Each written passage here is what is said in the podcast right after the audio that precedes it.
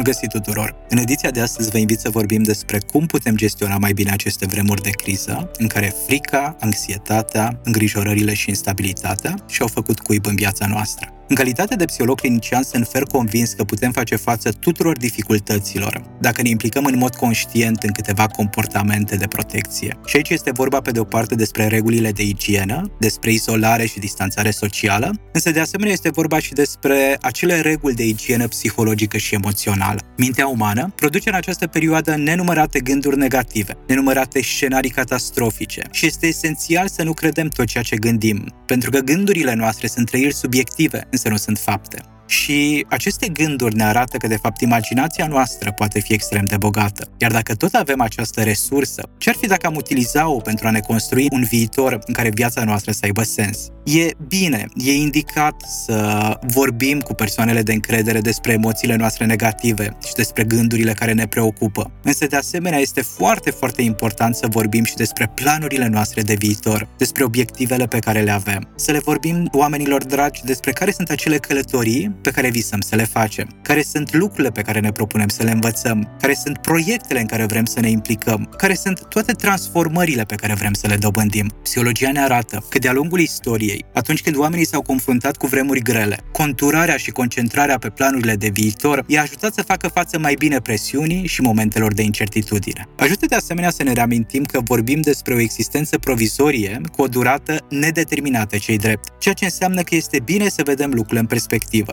Asta se întâmplă acum, însă după o anumită perioadă de timp totul se va încheia. Iar până atunci este foarte important să valorificăm tot acest timp prețios pe care îl avem la dispoziție pentru a ne implica în acele activități și a face toate acele lucruri despre care în trecut spuneam că nu mai avem suficient de mult timp pentru ele. Cred că e o dovadă de inteligență relațională că în această perioadă să ne îmbrățișăm mai des copiii, să ne uităm în ochii lor, să le spunem cât de mult îi iubim, să petrecem timp cu ei, să ne jucăm cu ei, să le citim povești, să purtăm toate acele conversații conversații pe care o bună vreme nu am găsit timpul necesar să le implementăm. De asemenea, este important să vorbim și cu ceilalți oameni alături de care suntem în izolare, să ne sunăm părinții, bunicii, prietenii și să le spunem cât de mult înseamnă pentru noi. Dacă tot petrecem atât de mult timp acasă, ce ar fi să-l valorificăm și să ne implicăm și în acele activități care până acum au fost neglijate sau ignorate. Putem citi, putem alege să facem ordine în toate acele locuri din casă pentru care până acum nu am avut disponibilitate, să practicăm sport, să facem yoga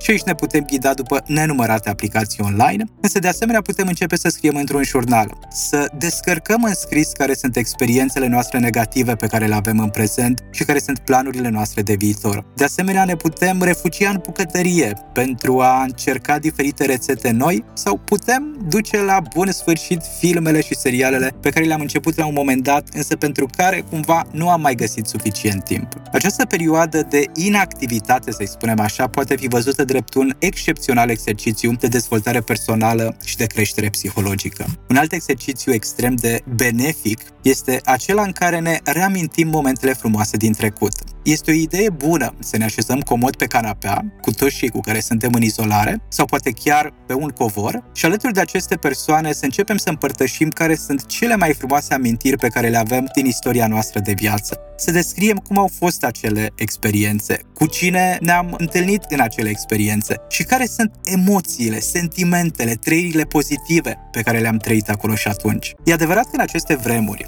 autoritățile ne recomandă să nu credem în știrile false și de asemenea să lăsăm să treacă pe lângă noi toate zvonurile și bârfele negative. Însă cine spune că nu putem ține cont de bârfele pozitive? Exact, m-ați auzit foarte, foarte bine. Și aici mă refer mai exact la un exercițiu pe care îl propun de regulă familiilor care vin la mine în terapie și pe care acum îl putem încerca cu toții acasă. Ce avem de făcut este să ne așezăm într-un oarecare cerc, poate să rămânem în continuare pe covor, dacă tot am stat și am povestit despre amintirile noastre pozitive, sau să ne așezăm scaunele într-un cerc. Și dintre toate aceste scaune, unul dintre ele va fi așezat cu spatele la cerc. Iar persoana care se așează pe acest scaun, în timp de 3, 4, 5 minute, va fi bârfită la modul cel mai serios de către ceilalți membri din familie. Însă bârfită în maniera în care să scoatem în evidență doar complimente, laude, aprecieri, puncte tari. Timp de 3, 4, 5 minute, persoana care stă cu spatele nu scoate nicio vorbă, doar ascultă toate acele lucruri pozitive pe care ceilalți oameni le cred despre ea. După ce a expirat această perioadă de timp, vom schimba locurile și o altă persoană din cerc se va așeza pe acest scaun pentru a auzi toate acele lucruri pozitive. Dacă mă gândesc la familiile cu care am lucrat de-a lungul timpului, majoritatea oamenilor mi-au spus că a fost ca un duș de stare de bine. S-ar putea de asemenea că pentru a ne păstra arhitectura psihologică și emoțională și pentru a ne redomândi speranța în viitor, să avem nevoie să apelăm la un specialist în sănătate mentală, la un psiholog sau la un psihoterapeut. Iar pe site-ul pagina de psihologie.ro puteți găsi o listă cu specialiști în sănătate mentală care activează la nivel național. Majoritatea dintre colegii mei în aceste vremuri și-au mutat activitatea din offline în online. Însă vă încurajez să apelați cu încredere la ei, pentru că în astfel de momente, un psiholog sau un psihoterapeut ne poate ajuta să tolerăm mai bine toate emoțiile negative pe care le trăim și ne poate oferi câteva recomandări extrem de specifice și extrem de concrete cu privire la dificultățile personale pe care le avem, pentru că aceste dificultăți după aceea să fie cât mai ușor de gestionat. La ce mai putem recurge?